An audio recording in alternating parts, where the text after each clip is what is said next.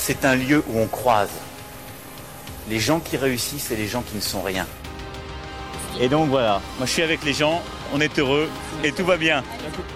On met un pognon de dingue dans des, dans des minima sociaux, les gens ils sont quand même pauvres. On n'en sort pas. Eh bien c'est simple, on a tout misé sur l'esprit start-up. Je crois qu'on a besoin d'un peu d'égalité, d'un peu de liberté, parce que c'est quoi la devise française? Liberté, égalité, fraternité. Eh ben, banco, voilà. Nous, c'est ça ce qu'on va essayer de faire. Top Aïe bololo Bienvenue dans La République inaltérable, le talk politique libre, incisif et sans concession du monde moderne avec Alexis Poulain. Bonjour Alexis. Salut Antoine Je rappelle que vous pouvez retrouver les épisodes précédents dans toutes les apps de podcast, sur Spotify et sur lemondemoderne.media. La semaine dernière, on avait parlé des événements de Grenoble avec euh, notre comparse Antoine de Decker et puis on avait parlé de la lettre d'Emmanuel Macron aux Européens. Euh, un petit euh, droit de suite, Alexis, avant de passer au, au sujet du jour.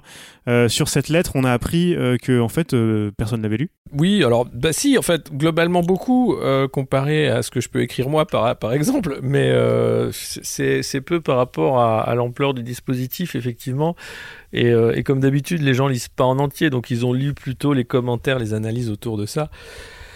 Et, et euh, ce qui était intéressant, euh, d'ailleurs, ça pourrait être une recommandation, c'est la lettre du lundi du, du groupe d'études géopolitiques, euh, le, le GEG et le Grand Continent, euh, qui a fait un peu une étude d'impact en fait de cette lettre pays par pays européen. Euh, comment elle avait été reçue un peu par euh, la, la classe politique euh, européenne. C'est assez intéressant de voir. Il y, a- quelques surprises. Victor Orban, par exemple, a accueilli la lettre plutôt positivement. Et puis on a vu les Allemands, par exemple, l'accueillir beaucoup plus froidement, comme ça avait été le cas avec le discours de la Sorbonne. Donc voilà, non, ça a été un- disons que c'était le moment de lancement de la campagne des européennes. Euh, et, euh, et on peut dire que ça va s'accélérer. Déjà, euh, on a vu l'affaire euh, du sponsoring privé des partis. de- Ouais, de ouais, ouais, on va en parler, on va en parler après. Donc, et puis la tribune aussi de, Jean-Luc Mélenchon en réponse à ça. Et puis voilà, tout le monde va petit à petit se positionner pour cette campagne qui commence. Voilà. On va en parler après le moment reco. On va parler du Brexit aussi aujourd'hui un petit peu. On va voir ce qu'on arrive à en démêler. Mais avant tout ça, présente-nous rapidement l'invité de la deuxième partie de l'émission. Oui, alors euh, c'est l'invité, c'est un des responsables de la boutique L'Enlisé. Euh, c'est une boutique en ligne où vous pouvez acheter euh, des goodies comme de- sur la boutique de l'Elysée, sauf que là, c'est des goodies euh, un peu plus sympas avec euh, bah, les petites phrases clés euh, du président, mais pas celles qu'il a mis dans la boutique de l'Elysée. Donc il y a un t-shirt venez me chercher, euh, il y a pas mal de trucs sur Benalla, vous avez des mugs, vous avez euh, toutes sortes de choses. Euh, et euh, cette boutique est solidaire en fait. Tous vos achats, euh, c'est pas fait pour faire du profit. Euh, mais euh, redonne à des associations euh, les, euh, la- les sommes de, des ventes pour financer voilà, le travail associatif. D'accord. Bah la boutique de l'Elysée, c'était pas pour le profit non plus, c'était pour refaire la moquette et la vaisselle, non? Ouais, c'était pour refaire la moquette, ouais, ouais, ouais. Il a fait une belle moquette grise. On écoutera cette interview dans la deuxième partie de l'émission. Euh, avant ça, une petite reco. Tu nous as fait une recommandation euh, à l'instant de lecture. Je vais euh, évidemment mettre tout ça dans les notes de l'épisode. Moi, je vais faire une petite recommandation rapide euh, avec un bouquin d'un entrepreneur français qui s'appelle Thomas Forêt, que vous avez peut-être vu sur les plateaux de télé ou de radio déjà. C'est le fondateur de Waller, qui est une plateforme qui, qui se veut un petit peu, alors c'est beaucoup plus compliqué que ça, mais en gros une alternative à Facebook pour faire très rapide un réseau social privé, en tout cas dont le modèle d'affaires n'est pas basé sur l'exploitation des données personnelles des utilisateurs, ce qui est pas mal euh, et qui est intéressant aussi dans le monde de l'entreprise. Euh, ce qui est intéressant avec euh, avec Thomas, c'est que c'est quelqu'un qui a aussi une vraie sensibilité pour les humanités et pour la poésie dans la tech. euh, c'est rare, donc je tenais à le souligner. Et euh, il a sorti aux éditions Baudelaire en fin d'année dernière euh, un bouquin qui s'appelle Transmettez, un entrepreneur de la French Tech réconcilie le monde d'hier avec celui de demain. Euh, c'est euh, un, un recueil euh, sur, sur certains sujets, euh, sur euh, le leadership, sur la confusion, sur les écoles de commerce, l'éducation numérique, enfin plein, plein de sujets.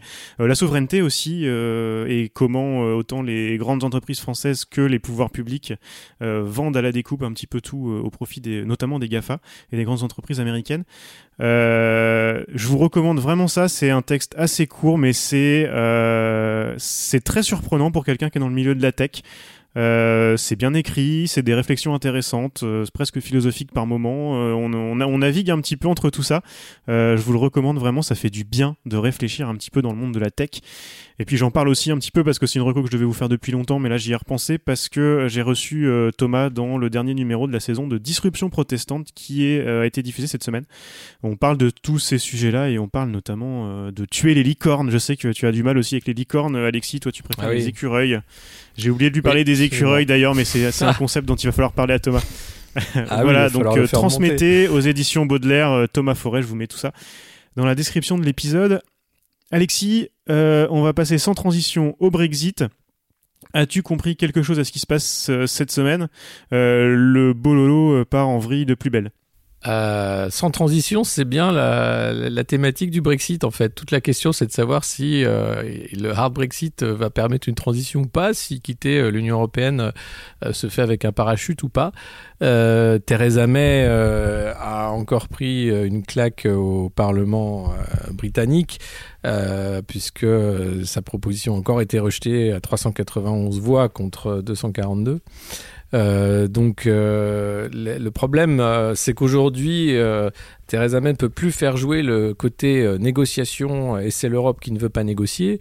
Aujourd'hui, ça bloque au niveau du Parlement britannique. Pourtant, elle a négocié, elle a négocié jusqu'au bout de la nuit en ah. début de semaine avec Jean-Claude Juncker et sa Pensant arriver justement à faire avaler cette proposition, mais c'est pas passé. Et, euh, et, mais, mais c'est depuis le début, en fait, ce Brexit, euh, il est euh, totalement euh, empêtré dans la politique politicienne britannique avec le DUP, ce, ce parti conservateur irlandais, avec des, des, micro-partis qui forment la majorité faible et fragile de, Theresa May. on arrive à la fin de, cette construction, on arrive à la fin des négociations. Le Brexit, c'est censé être le 29 mars, dans 17 jours. ça me paraît complexe de le faire en l'état. Donc euh, maintenant, il s'agit de négocier euh, un peu de temps. Euh, ce qui est possible, mais pas après les élections européennes, donc ça devient compliqué, parce que effectivement, si jamais la, période de transition devait aller là, les Britanniques devraient voter pour les élections européennes, et puis on a une question aussi sur le nombre de députés. Euh, puisque les députés euh, britanniques, euh, s'il ne devait pas y en avoir, ça ferait plus de députés pour les Français, par exemple. mais si jamais ils étaient là, on aurait des, députés dans les limbes qui seraient en suspens en attendant de savoir ce qu'il arriverait du Brexit. Donc c'est, ça ne touche pas que les Britanniques, cette affaire, ça touche tout le continent, toute la construction européenne, et tout le monde regarde en se disant, mais comment on va se dépêtrer de ce truc-là? Ça fait les beaux jours eh bien des, des boursicoteurs, puisque la livre sterling n'en finit pas de faire le yo-yo. Donc il y a de l'argent à se faire. Euh, et, euh, et puis, euh, bah, ça reste de, de, grandes questions sur la, stabilité du Royaume-Uni, sachant que les annonces d'entreprises qui délocalisent commencent à se multiplier. Nissan a annoncé en début de semaine qu'elle fermait son usine du Royaume-Uni et, d'autres vont, vont, sans doute suivre. Donc c'est que le début, d'accord, d'accord, mais c'est un début permanent en fait de, de cette négociation qui n'en est plus une, euh, ça devient maintenant une guerre euh, au sein des, des Tories. Enfin, ça l'a toujours été, mais là, ça, s'accélère. Ouais, et à chaque fois qu'on parle du Brexit, on précise à nos auditeurs hein, qu'on enregistre un petit peu avant. Quand on parle du Brexit ou de Trump, faut qu'on le précise parce qu'il se passe des trucs euh, tout le temps.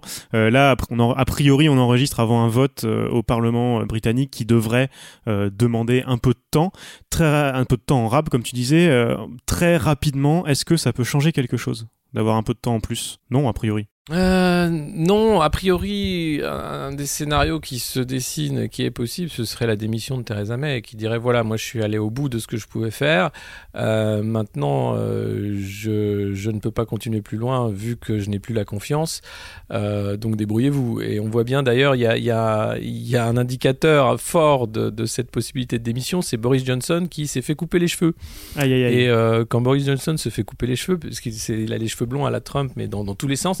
Et il a fait une coupe un peu plus propre, euh, c'est qu'il va sortir du bois pour, euh, pour faire campagne et, chercher la, tête du, parti euh, des, conservateurs, des Tories. Donc voilà, il y a eu la, y a eu la Boris Haircut alerte la semaine dernière, donc tout le monde, tous les commentateurs politiques sont aux aguets. Euh, c'est pour ça qu'on aime euh, t'avoir comme euh, spécialiste de la politique européenne. Tu, tu, sais tout avant tout le monde grâce aux cheveux de Boris Johnson. C'est ça. Voilà. on va continuer sur les, les, européennes. Alors je sais pas si tu as vu des choses sur les la coiffure de Agnès Buzyn ou d'autres. avec, t'en, t'en parlais un tout petit peu tout à l'heure. On a vu alors dans la lettre. alors, pour être tout à fait honnête avec nos auditeurs, la semaine dernière, on a parlé de la lettre avec de la lettre d'Emmanuel Macron. Euh, on en a parlé assez longtemps, j'avais coupé quelques passages, notamment celui euh, où on discutait de son affirmation euh, comme quoi il fallait bien sûr faire attention à ce que les financements de campagne électorale en Europe ne soient pas faits par l'étranger et par les lobbies. Mmh. Eh ben, j'ai bien fait, j'ai bien fait de le couper parce qu'on va en reparler cette semaine. Hein? Raconte-nous. Ah bah oui, cette semaine c'est c'est quand même drôle euh, de, savoir que l'Union européenne, dans, sa, grande intelligence technocratique, a organisé euh, une corruption légale en fait en permettant aux partis de récupérer de l'argent privé pour leur financement. Et alors certains n'ont euh, pas cherché beaucoup d'argent, et puis certains ont, vraiment joué le jeu, hein, notamment euh, l'ADLE, le groupe centriste de, Guy Verhofstadt, auquel En Marche doit adhérer, c'est l'alliance hein, naturelle d'En Marche. et donc on découvre que cette alliance centriste européenne eh bien, a récupéré bah, dix fois plus que, que ses petits camarades d'argent privé, pardon, des lobbies, notamment Monsanto, Bayer, Disney, euh, Microsoft et j'en passe. Euh, euh, et, tout cela dans la plus grande transparence et légalité parce que les comptes des partis à Bruxelles sont validés par un commissaire au compte, par un, auditeur externe, en l'occurrence EY, qui est mandaté par, par le Parlement européen. Donc tout ça est, sous, sous, sous, contrôle, mais c'est les lois qui permettent bah, une corruption passive, on va dire, enfin du moins une ouverture d'esprit au lobby euh, et une ouverture du portefeuille qui permet euh, d'être assez flexible dans la fabrique de la loi. C'est euh, c'est dans la dans la suite en fait de l'inspiration atlantiste de la construction européenne puisque le Sénat américain fonctionne de cette façon. C'est l'argent hein, qui fait qu'on vote des lois, c'est pas c'est pas l'intérêt commun. donc en Europe on est loin derrière, mais il y a quand même cette cette porte ouverte au lobby qui permet bah, d'écouter. Et c'est vrai qu'à Bruxelles on a une approche euh, extrêmement bienveillante euh, et que les législateurs bah, travaillent beaucoup avec les lobbies, alors pas forcément euh, pour, hein, mais aussi ont besoin des lobbies pour se faire une idée, pour savoir quelles sont les forces en présence. mais quand on voit après quelles sont les entreprises qui dépensent le plus, et eh ben on voit que c'est les, grandes multinationales, et notamment américaines. Donc il n'y a, a, pas de, a pas de surprise. Ce qui est étonnant, c'est que euh, bah, les gens d'En Marche, les directeurs de la campagne des européennes, euh, découvrent ça maintenant en disant mais on savait pas, mais c'est contraire aux valeurs démocratiques, donc ça va pas du tout. Donc tout le monde fait semblant de pas savoir. Et ceux qui savaient, qui ont été pris la main dans le sac, euh, sachant que tout ça est légal, hein, c'est quand même incroyable, mais c'est pas moral. Donc là, il va falloir faire quelque chose. Donc le parti euh, la DLE a dit bah on arrête euh, de prendre cet argent privé euh, et pour pour pouvoir faire cette alliance avec En Marche évidemment. Et puis tous les autres, bah, c'est le jeu hypocrite habituel de faire style qu'on ne savait pas. évidemment que tout le monde savait et surtout qu'il n'y a pas de problème puisque c'est légal. Donc c'est juste qu'à un moment les temps changent. Peut-être que les citoyens commencent à, être de plus en plus intéressés par la chose politique et à se dire qu'il y a des choses qui vont pas. Donc c'est une bonne nouvelle que, ça puisse être remis, en cause. Maintenant, est-ce que ça va être suivi euh, de nouvelles lois euh, pour assainir euh, la politique européenne? Est-ce qu'En Marche va se saisir de ce dossier et faire avancer les choses sur le financement des partis, non pas par les puissances étrangères, mais notamment par les lobbies? Ça reste la question puisqu'il y a quand même toujours un, fossé énorme entre les discours et les actes. Une question très rapide. Tu parlais un petit peu de la réponse de Mélenchon tout à l'heure à la lettre d'Emmanuel Macron. Euh, que fait la gauche européenne? Euh, En France, euh, c'est morcelé d'une façon assez déprimante, à mon avis. Qu'est-ce qui se passe au niveau européen face à tout ça?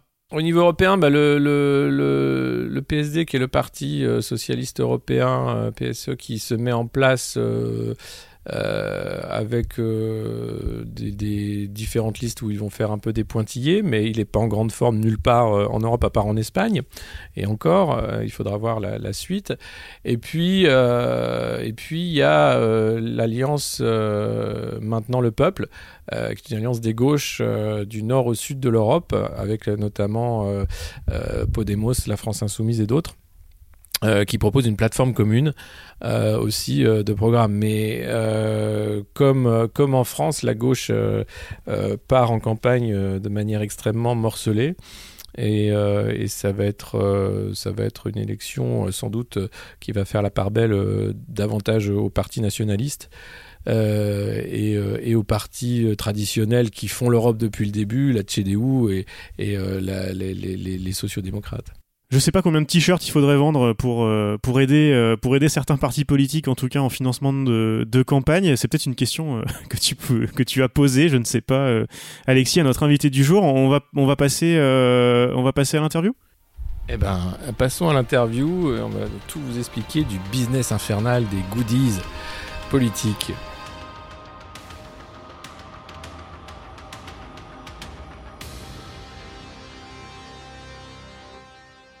Top. Eh bien, bienvenue dans ce nouvel entretien euh, de la République inaltérable, le podcast du monde moderne. Aujourd'hui, on reçoit Manu, qui est responsable des cabinets de l'Enlisée. Alors, l'Enlisée, c'est une boutique euh, de goodies, un peu à l'image de ce que fait l'Elysée, mais avec des petites phrases un peu différentes. Manu, tu peux nous expliquer d'où vient l'idée et euh, bah, qu'est-ce que vous vendez dans cette boutique en ligne? Alors, euh, tu l'as assez bien, euh, assez bien résumé. C'est exactement euh, comme la boutique de l'Elysée. Ce sont des, goodies qui parlent de la de, l'Elysée et de, son résident Emmanuel Macron, euh, président euh, de la Startup France, euh, champion de la Terre. Donc eux, ils ont commencé à faire une boutique vers septembre pour la restauration du Palais de l'Élysée, euh, en s'associant avec des marques françaises, etc., et en utilisant des phrases, de, des phrases absolument percutantes d'Emmanuel Macron, telles que poudre de perlimpinpin. Ou euh, je sais, en fait, je ne sais même plus ce qu'il y avait sur leur truc à la base, mais on a trouvé qu'il leur manquait beaucoup d'idées.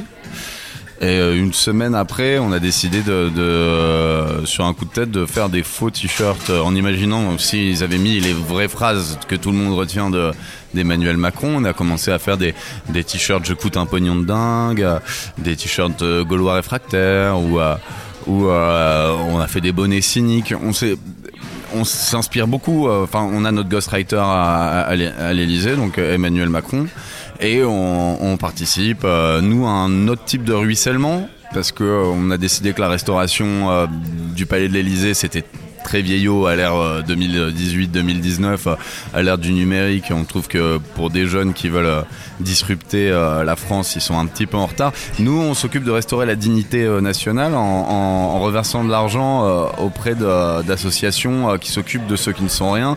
Donc euh, l'auberge des migrants, Salam, euh, qui sont des associations à Calais qui s'occupent donc euh, de- des exilés, et euh, la Fondation l'Abbé Pierre.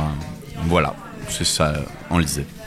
Et alors, comment s'est fait la, sélection des petites phrases En fait, vous suivez l'actualité, vous avez plusieurs collections euh, à chaque sortie du président. Comment vous, vous avez un comité euh, éditorial pour sélectionner les petites phrases? Alors, sélectionner les petites phrases, c'est à la fois très facile et, euh, très dur. Ça dépend des moments. Avant, avant, la, avant la période euh, de terreur complète des Gilets jaunes, euh, Emmanuel Macron avait une, certaine aisance à, n'apparaître dans les médias qu'une fois par semaine avec à chaque fois une punchline qu'il avait, on pense, préparée pour nous.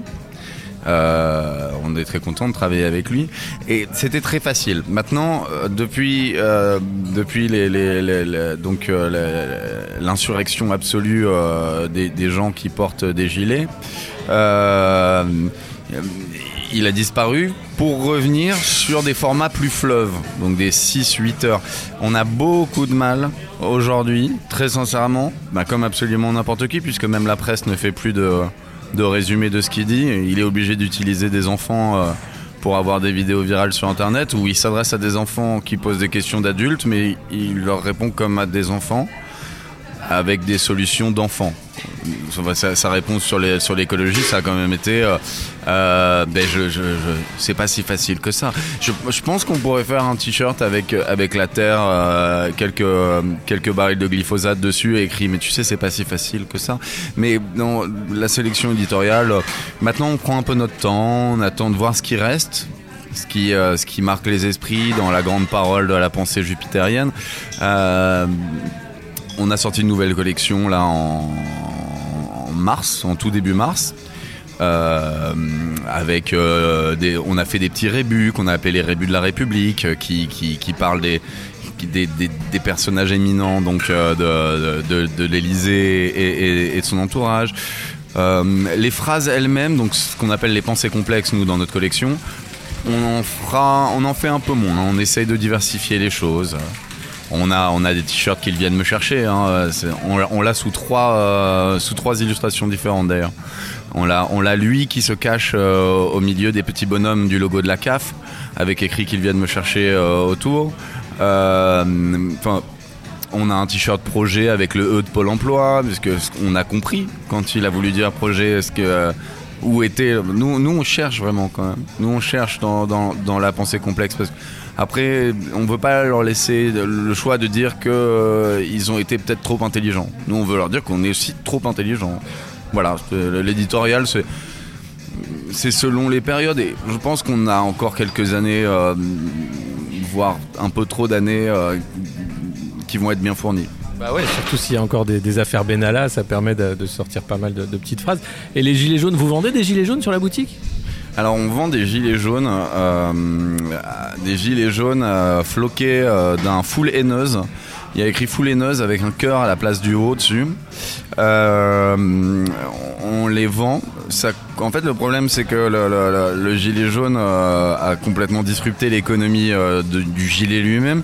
C'est, c'est-à-dire que quand on a commencé à le faire, nous-mêmes, on réussissait à le vendre pour 10 euros et on réussissait à, refiler des, profits aux assos. Aujourd'hui, il est devenu tellement cher de se procurer un, gilet euh, pour nous euh, parce qu'on les commande quand même euh, en stock, etc. À, part, des gens obscurs qui commandent en Algérie et qui les, qui les prennent par 5000, euh, en fait, il n'y a pas de. C'est vraiment très compliqué. Donc aujourd'hui, on le vend à, je crois, 17 euros. Après, il est très beau, notre gilet jaune. Il est vraiment très beau. Euh, c'est une pièce de collection. Mais du coup, on a aussi sorti un bonnet jaune. Parce qu'à un moment, quand il y a eu la gel des taxes, on s'est dit que ça allait faire froid aux oreilles, la gel des taxes. Et, on a acheté juste des bonnets jaunes pour aller avec le gilet. Ça va très bien pour les balades sur les Champs-Élysées. Et, euh, ça on, les fait, on les fait pas cher. On le fait, je crois, 10 balles. C'est le prix d'un bonnet, quoi. Et est-ce que c'est du Made in France Euh, tout est imprimé en France. Euh, après le Made in France, on n'a toujours pas réussi à passer euh, d'accord avec, d'usines en France qui peuvent nous faire comme nous on l'entend. C'est-à-dire que c'est pas une question forcément de prix, c'est une question de quantité. Étant donné qu'on n'a pas envie de faire du gâchis, on commande peu. Et on fait surtout, en fait, dès que quelqu'un commande, on imprime. Donc on a peu de stock. C'est notre but, on ne veut pas gâcher quoi que ce soit. Du coup, on a demandé à nos fournisseurs, par contre, de euh, travailler avec des, euh, entreprises qui euh, sont soumis à, des labels, comme dans un commerce éco-responsable pour le café, mais pour le textile. Euh, et, euh, et donc le textile vient de ces, usines-là qui peuvent être un peu partout dans le monde, pas forcément juste en Asie, mais qui respectent le label Fairware, euh, très, Foundation, c'est ça. Mais tout est imprimé en France. Et, nous, on n'a jamais menti sur le- les mugs. Les mugs ne sont pas en porcelaine de Limoges. Elles sont en vraie fausse porcelaine de Limoges. J'ai pas de problème. Et ce, site, euh, cette boutique, elle a été créée, euh, c'était quoi, en septembre, octobre euh, de l'an dernier? Elle a, elle a combien de, temps d'existence? Ça a été créé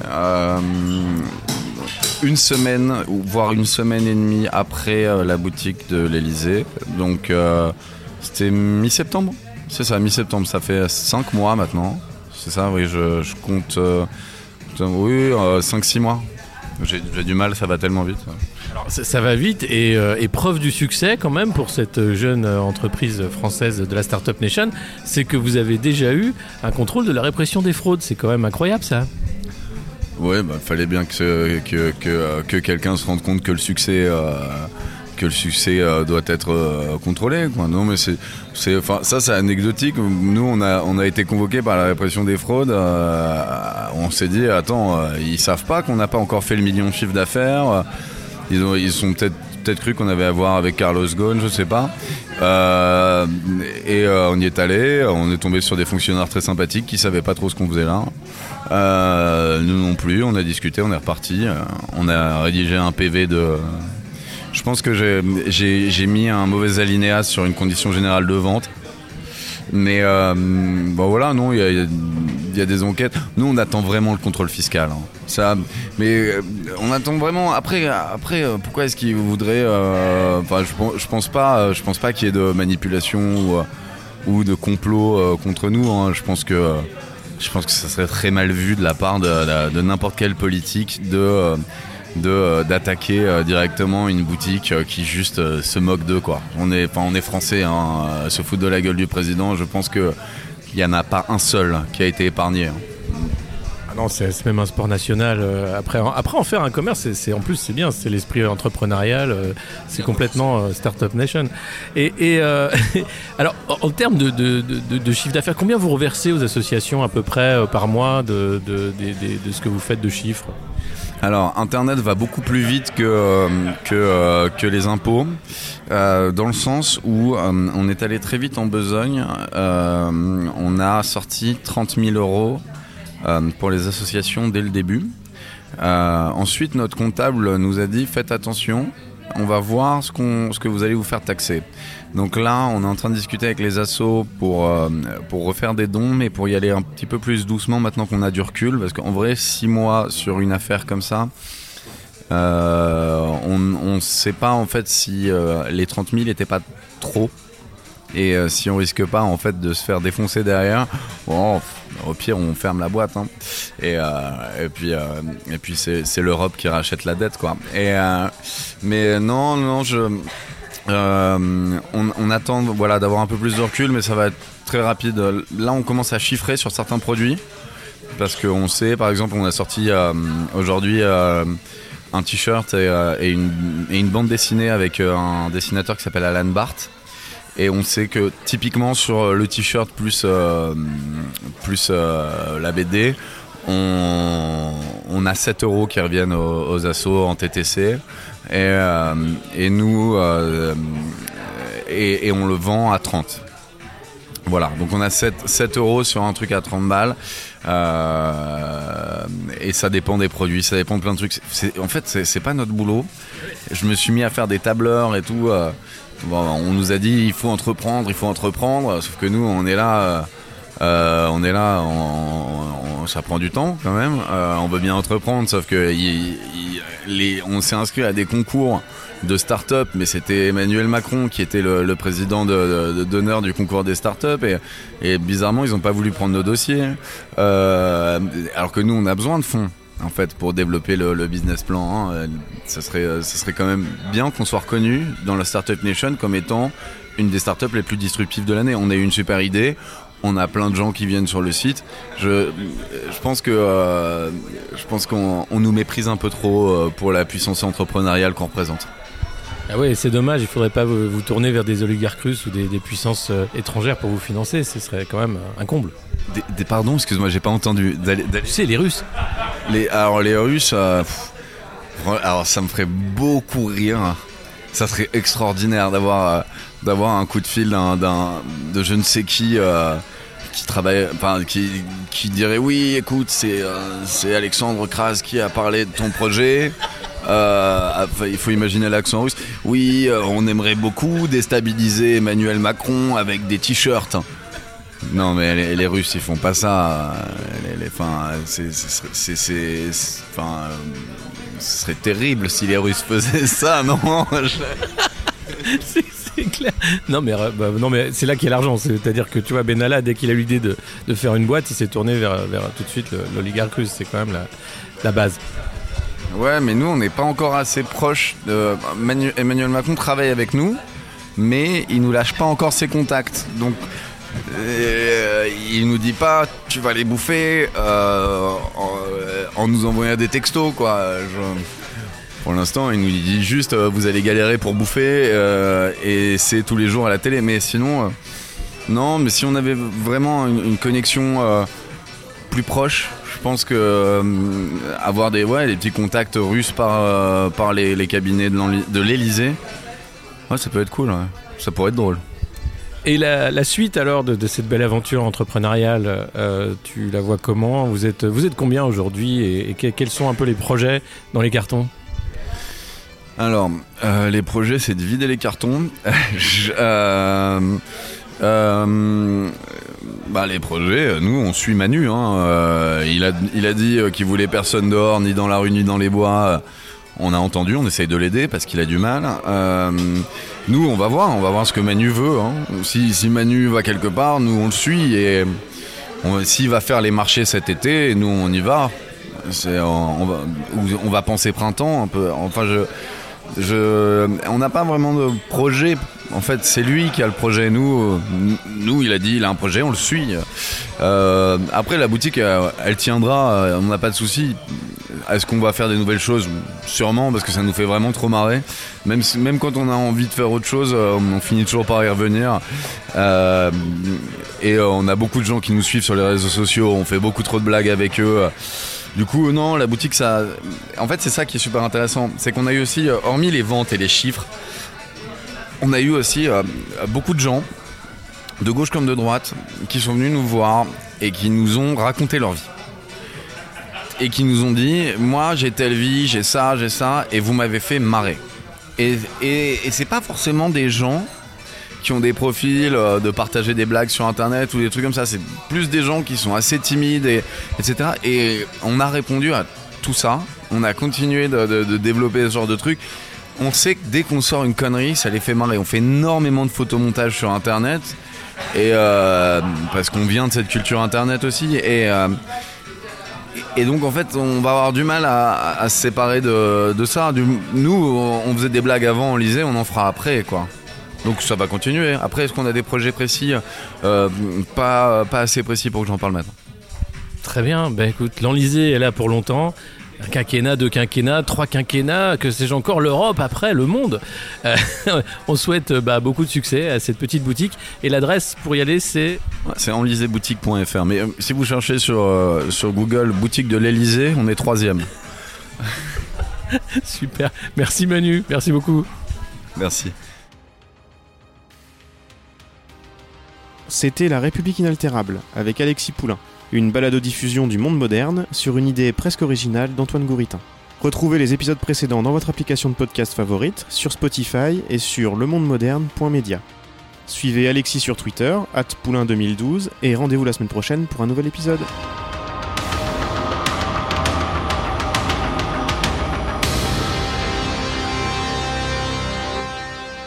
Top